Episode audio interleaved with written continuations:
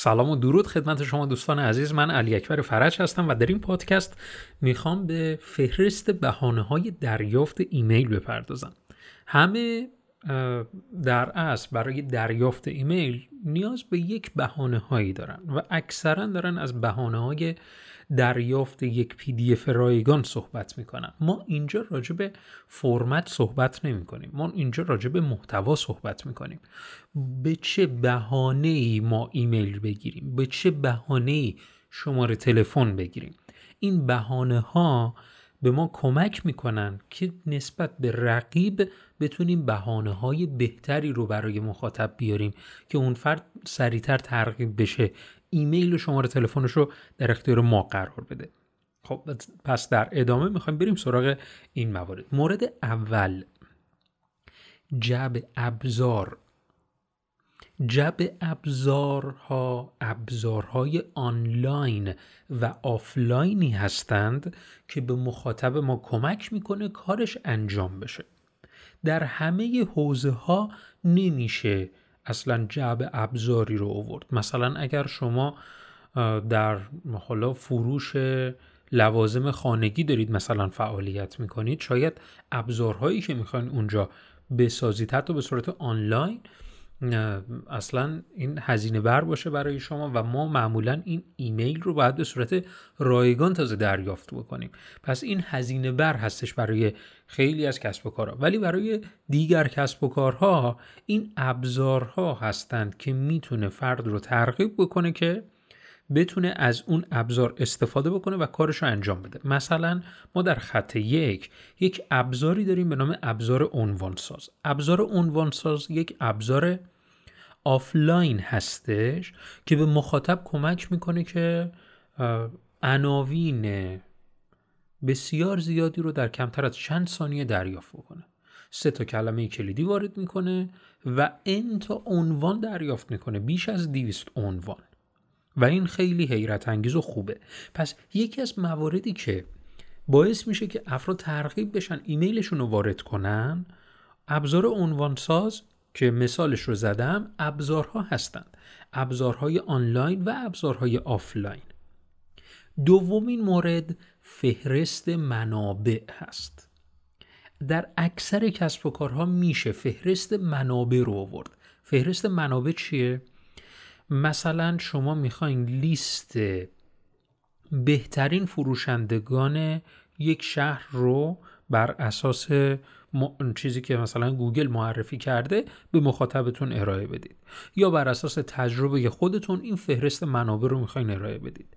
و یا می‌خواین برای مثلا کتابهایی رو مثلا در حوزه مدیریت می‌خواین به افراد نشان بدید. خب پس ما اینجا برای فهرست منابع میایم مجموعه ای از منابع رو در نظر می‌گیریم. حالا یا به صورت پیدی من ارز کردم در ابتدای پادکست که اینجا ما راجع به فرمت صحبت نمی کنیم شاید در اصل شما بخواید یک صفحه وبسایتتون رو برای اون فهرست منابع در نظر بگیرید.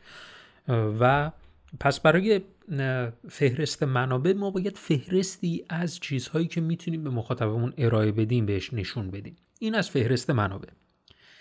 خب میریم سراغ مورد بعدی و اون گزارش هست. گزارش فروش یک وبسایت. چقدر جذابه برای شما. مثلا من بگم که یک پی دی اف دارم گزارش فروش دیجیکالا در هر دسته بندی حالا اینکه من چطور می‌تونم این رو به دست بیارم جایگاه صحبتش نیست اینجا. ولی موضوع اینه که ما می‌خوایم اصل مطلب گزارش رو به شما بگیم. شما حتی می‌تونید اطلاعات گزارش از وبسایت خودتون در اختیار مخاطبین قرار بدید. این گزارش فقط برای افراد خاص ارسال میشه. برای افرادی که این بتونن ما اطلاعات تماسشون رو داشته باشیم. این گزارش هستش که الان خیلی از کسب و کارهای مطرح سالیانه دارن گزارش هایی رو ارسال می‌کنن که یکی از اون گزارش هاشون گزارش های فروش مثلا می‌تونه باشه. مورد چهارم راهنما هست که خیلی دیگه باب شده. این که مثلا راهنمای خرید تلفن همراه راهنمای خرید لپتاپ راهنمای انجام یک کار مشخص این راهنماها الان دیگه خیلی باب شده و همه دارن ازش استفاده می‌کنن. و حالا من توصیه من اینه که شما بیاین یک روش جداگانه و متفاوت نسبت به رقیبتون رو انتخاب کنید. اصلا یک روشی که مخاط... اون رقیب شما استفاده نکرده. مثلا الان رقیبان شما دارن از جبه ابزار استفاده می‌کنن و راهنما شما بیاین از گزارش و فهرست منابع استفاده کنید. یعنی به این صورت تفاوت این تفاوت ها باعث میشن که فرد یک چیز جدیدی رو به چشمش ببینه و ترغیب بشه که بتونه از اون استفاده بکنه. میریم سراغ پنجمین مورد و اون دانلود هست. شما در هر حوزه ای که باشین می‌تونید دانلود رو به عنوان یک آیتم خوب و عالی معرفی کنید. مثلا اگر شما کلا نرم افزار میفروشید نرم افزار میفروشید. یکی از اون چند تا از اون نرم افزارها می‌تونه به صورت رایگان باشه و افراد بتونن اون رو دانلود بکنن. یعنی اگر ما در حوزه فروش خدمت شما عرض بکنم یک زمینه خیلی خاص باشیم شاید این دانلود باز هم جواب کار ما رو نده. هیچ ایرادی نداره. این روش دریافت بهانه های دیگر هست که می‌تونید شما داشته باشید. پس اینکه مثلا یک موردش نیست ایرادی نداره. به موردهای بعد باید بپردازید. ولی جالبیش اینه که یعنی خوبیش اینه که باید شما این موارد رو بنویسید و فکر کنید. بگید که من چطور می‌تونم توی این حوزه مورد داشته باشم بهانه داشته باشم که به مخاطبم ارائه بدم. مورد ششم مورد ششم آزمایش هستش. آزمایش یک نرم افزار شاید. آزمایش تست کنه. ما این آزمایش نرم افزار رو همش بر این تصور هستیم. خب باید یه چیزی رو شخص شاید دانلود بکنه. یه اکانت دمویی شاید داشته باشه بخواد اون رو تستش بکنه. نه اصلا فرض کنید شما در زمینه فروش لباس دارید فعالیت می‌کنید. این آزمایش کجا به کار من میاد؟ این آزمایش اونجا به کار من میاد که یک simulator یک شبیه ساز آنلاین که شاید آماده هم باشه اون شبیه ساز دسترسیشو برای اشخاصی آماده بکنیم که ایمیلشون در اختیار ما قرار دادن. الان این لباس رو روی این تن مانکن آنلاینی که الان اینجا ما آماده هم حالا شاید خریداریش کردیم که موجودم هست می‌تونیم با چند تا کلیک مثلا بهش نشون بدیم ببین لباس در تن به چه صورت در میاد. پس این آزمایش هم می‌تونه یک بهانه خیلی خوب باشه. مورد بعدی هفتم مسابقه هست. در مسابقه افراد معمولا دوست دارن خودشون رو به چالش بکشن. ما در مسابقه هدفمون چالشه و حالا جوایزی هم می‌تونیم برای این موارد داشته باشیم. پس در مسابقه ما چالش برگزار می‌کنیم. چالش افزایش درآمد. ما فقط ده نفر ظرفیت میپذیریم. مثال دارم میگم. چالش هایی که با باعث میشه که به ارتقای خود شخص کمک بکنه از اون مسیرش لذت ببره باعث میشه که افراد زیادی رو همراه بکنه. حتما دیدین چالش های این اینستاگرامی که مثلا افراد یک روش خیلی خاصی رو مثلا میگن که سی روز همراه من باشید و این کار این نتیجه رو برای شما برمقان داره. مورد بعدی که هشتم هست نظرسنجیه نظرسنجی. نظرسنجی ها در اصل پرسش و پاسخ هایی هستش که در اصل آخرش به فرد یک پوانی داده میشه. مثل همون مسابقه هست ولی در نظرسنجی افراد انگیزشون اون جایزه ای هستش که در انتها نصیبشون میشه. ولی در مسابقه هدف اون چالش است. می‌خواد رقابت بکنه. به رقابت علاقه منده. بریم سراغ مورد نهم. برگ تقلب. من یه کتابی دارم کتاب ماراتون سئو. کتابی هست در زمینه سئو که صفر تا صد مربوط به سئو یه وبسایت در اون قرار گرفته. حالا من بیام یک برگ تقلب یک صفحه‌ای بنویسم. بگم چکیده کل این 216 صفحه است. چکیده کل این کتاب رو در یک صفحه شما خلاصه دریافت می‌کنید. ایمیلتون رو بدید و این فایل رو دریافت کنید. این پیشنهاد می‌تونه یک پیشنهاد خیلی خوب باشه یک بهانه ای باشه که افراد ایمیل و شماره تلفنشون رو وارد بکنن. مورد بعدی که باز هم خیلی زیاد هست جزوه است. جزوه مثل راهنما هستش ولی تفاوتش اینه که ما در راهنما بیشتر هدفمون فروشه ولی در جزوه بیشتر هدفمون کمکه. اینا تفاوت متفاوتی دارن نسبت به هم دیگه. وقتی من اسم جزوه رو میگم یعنی یه مقدار طولانیه. ولی در راهنماها معمولا راهنما اگر ویدیویی باشه پنج دقیقه. اگر مثلا یک چیز خیلی خاص باشه یک روش خیلی خاص باشه شاید مثلا در دو صفحه راهنما به اتمام برسه ولی جزوه خیلی طولانی تره. مورد بعدی آموزش تصویریه. آموزش تصویری که مورد دهم هستش که خیلی باز هم این باب شده در حوزه های دیگری شما می‌تونید این کار رو انجام بدید. مثلا اگر آموزش تصویری حالا مثلا یک آموزش تصویری در هر حوزه‌ای که شما فکرش رو کنید مثلا وجود داشته باشه من باید فکر کنم ببینم در چه بیشتر معمولا به این صورت هستش.